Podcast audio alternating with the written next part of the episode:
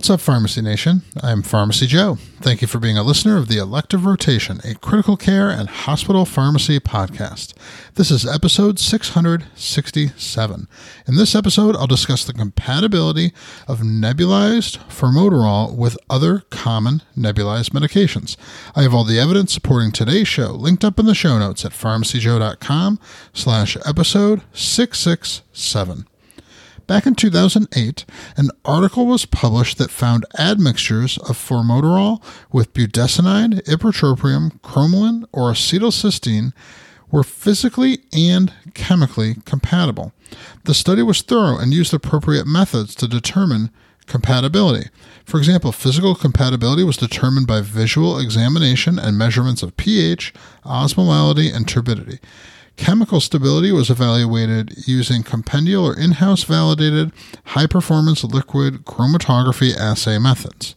Despite this, the prescribing information and several tertiary references do not list formoterol as compatible with all of the medications that were studied. The reason why might be in the other results found in the same study. In addition to compatibility, the authors examined changes in the fraction of dose delivered when the medications were given alone, in combination, and in sequence. There were significant increases in the amount of formoterol delivered in several of the instances measured. For example, when formoterol is given alone, about 38% of the dose was delivered. When it was mixed with budesonide, the fraction delivered jumps to 59%, which is a 55% relative increase in the amount of formoterol delivered. When formoterol was given in sequence with budesonide, ipratropium, and N-acetylcysteine, the fraction delivered increased by 58%, 42%, and 32% respectively. The study was not designed to measure the clinical significance of this increase in the fraction of dose delivered. The authors also concluded that the clinical implications of the in vitro data in patients with COPD have not been determined, and this is likely why the physical and chemical compatibility has not translated into tertiary resources making a recommendation to mix formoterol with other nebulized medications.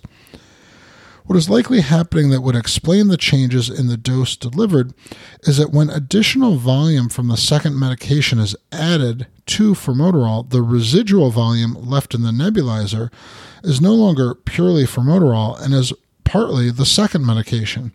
Assuming the residual volume would always be the same, this may explain why more formoterol is delivered. On one hand, this may be a rational reason to avoid the admixture or sequential nebulization of formoterol with other medications. This is because the prescribing information for formoterol lists the fraction of dose delivered for the nebulized form at 37%, almost identical to that which was found with formoterol alone in the study. So the combination of formoterol or sequential administration of it would likely result in doses being delivered that are one third to one half as much more than those those delivered in the clinical trials for the drug. On the other hand, the amount of formoterol delivered from a 12 microgram Foradil inhaler is 10 micrograms, according to the prescribing information. All combinations studied of nebulized formoterol being admixed or administered sequentially with budesonide, ipratropium, or N-acetylcysteine would result in doses equal to or no more than just 20% greater than those delivered by the Foradil dry powder inhaler. This information could be used to justify giving formoterol with the other nebulized medications. Such a decision would be best reached by consensus with all local stakeholders, pharmacy, respiratory therapy, and pulmonology, and incorporate it into a local policy rather than an individual clinician making a judgment that's not consistent with existing institutional policies. To access my free download area with 20 different resources to help you in your practice, go to pharmacyjoe.com slash free. Thank you so much for listening. I'll see you in the next episode of the Elective Rotation.